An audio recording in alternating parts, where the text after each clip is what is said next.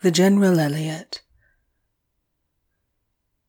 He fell in victory's fierce pursuit Holed through and through with shot; A sabre sweep had hacked him deep 'Twixt neck and shoulder knot. The potman cannot well recall, The ostler never knew, Whether his day was Malplaquet, The Boyne, or Waterloo. But there he hangs for tavern sign, With foolish bold regard For cock and hen, and loitering men, And waggons down the yard. Raised high above the hayseed world, He smokes his painted pipe, And now surveys the orchard ways, The damsons clustering ripe.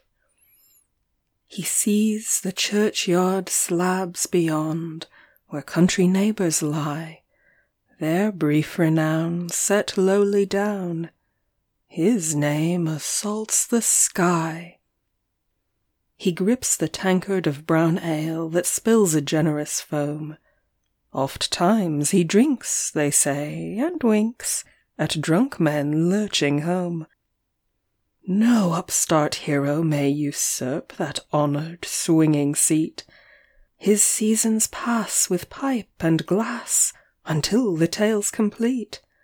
And paint shall keep his buttons bright, Though all the world's forgot Whether he died for England's pride By battle or by pot.